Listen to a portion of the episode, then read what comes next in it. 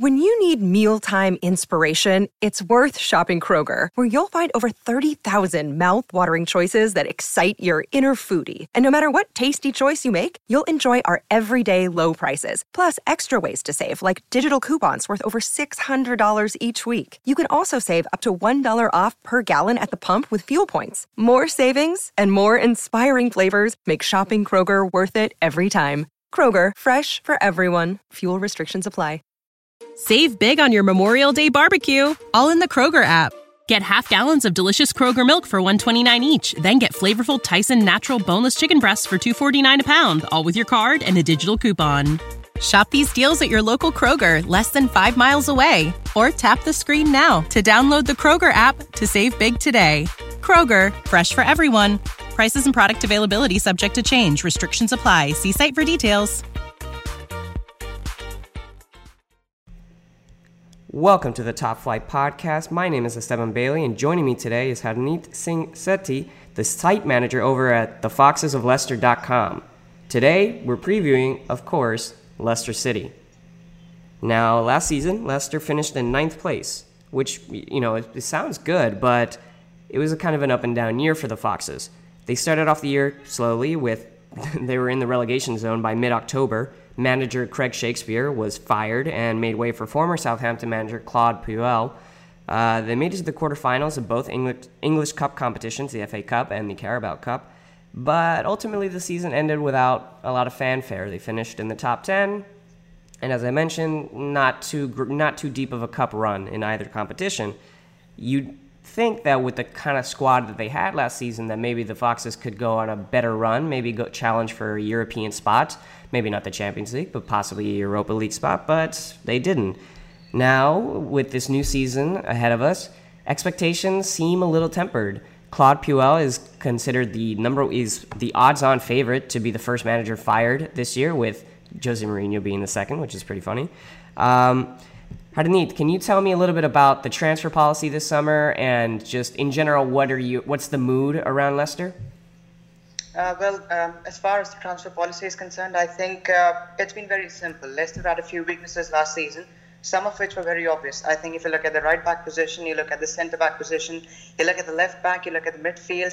I think every position needed a bit of a bit of a change because there was a lot of deadwood that Leicester City had from the very season um, into in 2015 and 16. So they've replaced Ricardo. They've got uh, Ricardo Pereira for Danny Simpson, which is very good bit of business.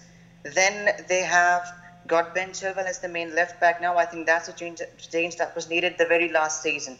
They continued with Christian Fuchs for, very, for, for a very long time, but I think this is the right kind of change now. Now, they have got another centre back in Jonny Evans. Um, that is a bit of a shrewd business, but then again, I think uh, he wasn't necessarily what Leicester needed.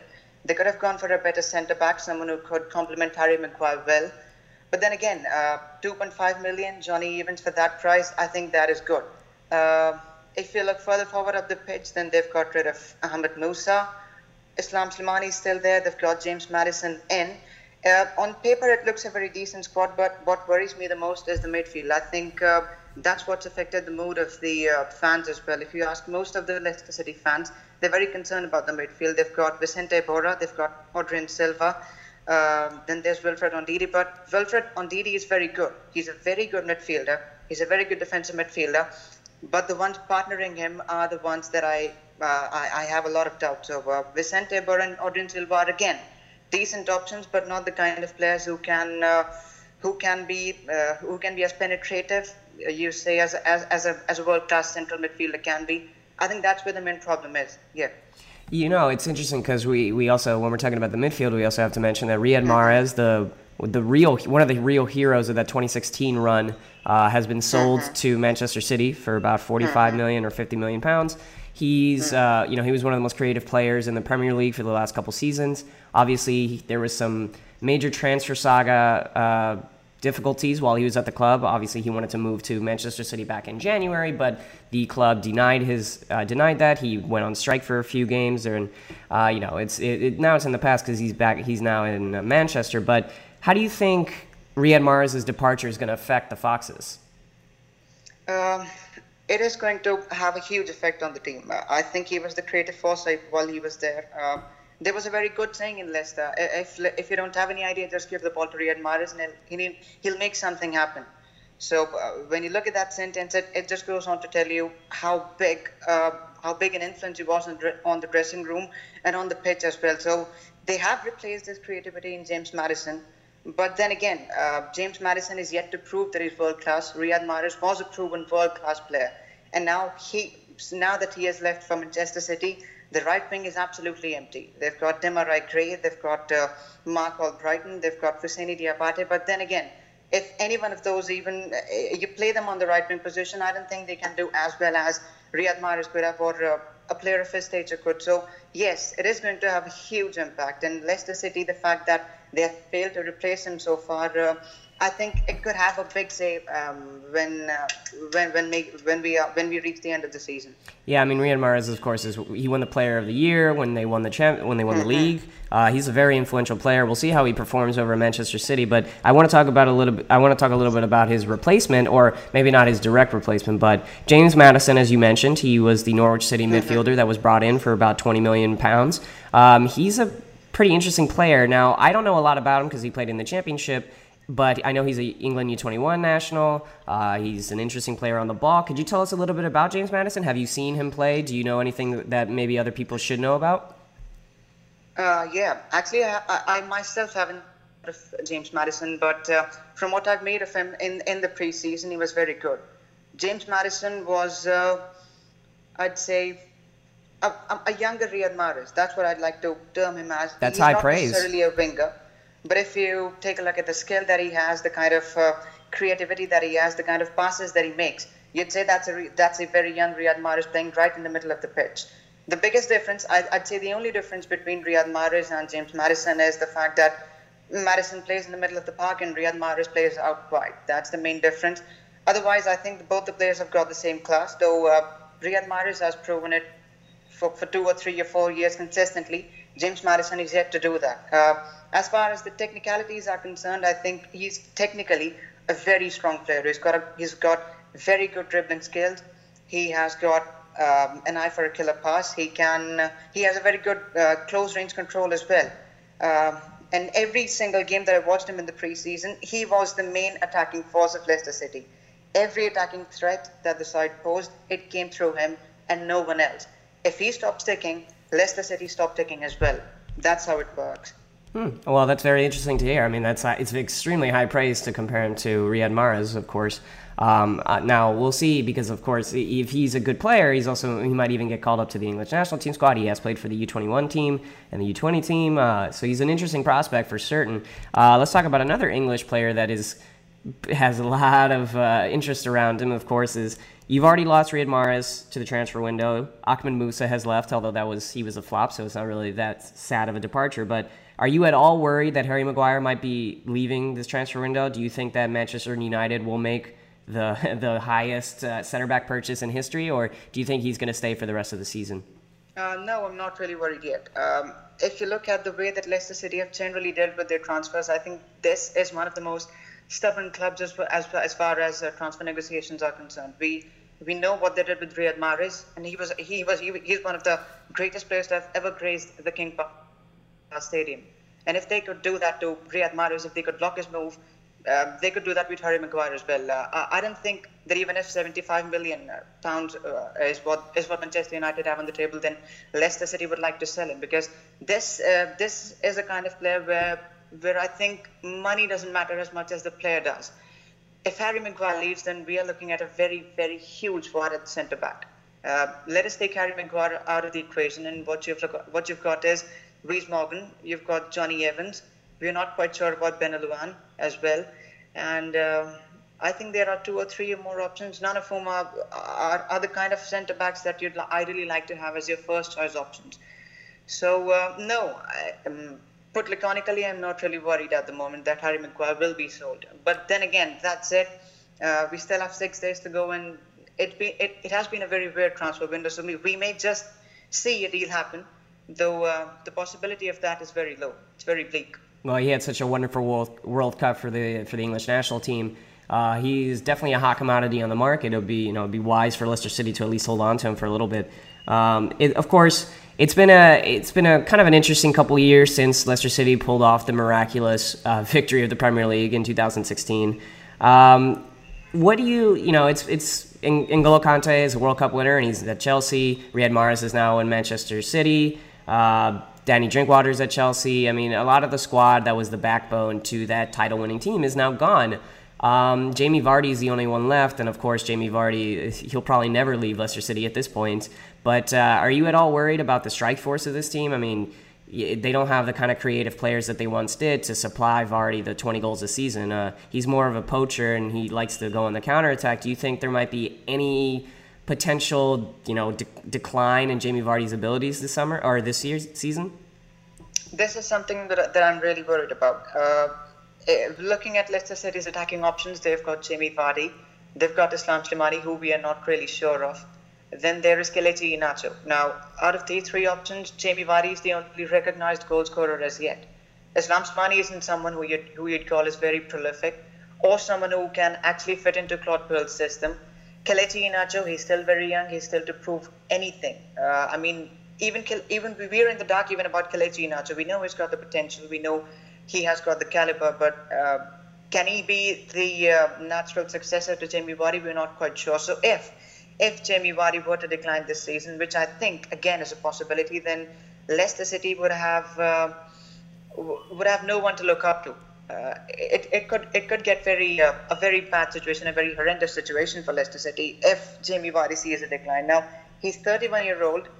What he, from what we from what we have seen in the last season, he refuses to de- decline. But then again, uh, he's no Cristiano Ronaldo, is he? So uh, if he does, if he does go down, if he, if his numbers do go down, then Leicester City will find it very hard to to score goals. Yeah, I mean, and that's always a struggle. I mean, Leicester City was able to win the Premier League and come so high in uh, their places because of their goal scoring abilities and their defensive rigidity. Now, this season might be a change from that, especially because there's not a lot of. You know, I actually want to ask you: Do you feel that Claude Puel will get fired by the end, by early in the season? Do you think he's going to be the manager by the end? No, I don't think he'll be the he'll be the manager by the end of the season. Uh, he has, as I as I, as I said at the very start, I think he has failed to address the. Uh, issues in the central midfield. It, that was the issue the last season as well. Leicester City were initially going well under Claude Puel, but as the season progressed, the central midfield went out of ideas. We saw he tried a, diff- he, he tried a number of combinations. He had Vicente Iborra alongside on DDs. He had Adrien Silva playing as his number 10. He has Daniel, he has had Daniel Amartey. He has had uh, Harvey Barnes. He has had he tried all sorts of options, but none of them worked. Now what that shows is that Leicester City do lack in the midfield. And that, I think, is what is going to eventually have Claude Puel sacked. Yeah, it, I, I, didn't, I didn't see him lasting the season. Yeah, that makes sense. Of course, he's the, as I mentioned earlier, he's the odds-on favorite. Now, do you think uh, if you had your choice, before we get into, we're going to get into our expectations of what we think the season is going to go. Uh, if you had your choice of manager beside Claude Puel, like if once he gets fired or if he gets fired, uh, who would you pick as the guy that can lead Leicester City into maybe back into the Europa League places or the Champions League places? Well, it's very difficult to actually uh, name one manager. If if I had my way, then I'd have uh, someone like Arsene Wenger operating at Leicester City. I think he is someone who has got good knowledge of the Premier League. He is a pro, he's a world class manager, regardless of what anyone says about him. I think uh, his capability has never been in doubt. So he, he's someone who I'd definitely like to see at Leicester City. But then again, the possibility of that happening is very low. Uh, I love it though. That's a that's a dream move. I think that's that's amazing. Yeah, Most Arsenal fans would is, not agree with you on that one. Mm-hmm. um, and then again, if you look at Leicester City's policy of uh, promoting young players from within, uh, they've got some really talented players in their academy. There are some very fine players coming up the ranks, and Arsene Wenger would love to have a go with them. So he's someone who, who would look at the budget. He's someone who would look at the younger players. He's, he's someone who would, who would get this team to play the way that the fans want to. They want to see attacking football. Arsene Wenger will provide them just that. So yes, if Claude, Puel is sacked, then I would like to see Leicester City go all in for Arsene Wenger. If he asked for a for a high salary, pay pay, pay that to him. I think it, it's well worth a go. I, I love it. I think that's an incredible. That would be an incredible appointment, especially considering when Leicester City would play Arsenal in the season. Um, all right, so let's move on to our final topic, which is our expectations for the club. Now, we've gone over their transfers, we've gone over their roster, we've talked about what we think might be a problem and their manager. Um, if where do you think the Foxes are going to end the season? What place? Can you give me their highest potential uh, landing spot in the table and their lowest potential landing spot? Hmm. Uh, again, it's a very difficult question to answer, but uh, when I look at the cracks that are papering over the team, um, I think I'd go for 10th. 10th is the highest that Leicester City will go this season. I don't see them going any higher than that. Uh, I'd, I'd like to see them finish higher. I'd like to see them uh, fin- get a European place. I'd like to see them finish seventh or eighth, but but that's not realistic. We see how other teams are strengthened as well. Wolverhampton Wanderers have signed some fantastic players. Fulham have, have signed some fantastic players. Everton are strengthening as well. Um, all around the Premier League, there has been some good bit of business in Leicester City, despite the very good start to their transfer window. They signed Pereira, Evans, and Maddison at the very start of the transfer window. But after that, they have cooled down and other teams have picked up the pace. I think that's where Leicester City have lost their chance of finishing in the top eight. So uh, the highest, I think, should be 10th. They can't go any higher than that, surely. Mm, wow. I would probably say around the same. I, th- I think 10th to 8th is probably my bracket. I think they have the talent uh, to have a t- top 10 finish again. But as you mentioned, there are a lot of interesting teams that are trying to rise up the Premier League table. Of course, they're more experienced. So I'm going to say around 9th. I'm a little more optimistic than mm-hmm. you. I think they'll more or less finish the same where they finished last year. Now, whether that means that the club is stagnating is uh, a question for another day. But uh, thank you so much for coming on here. Do you want to plug anything before you go?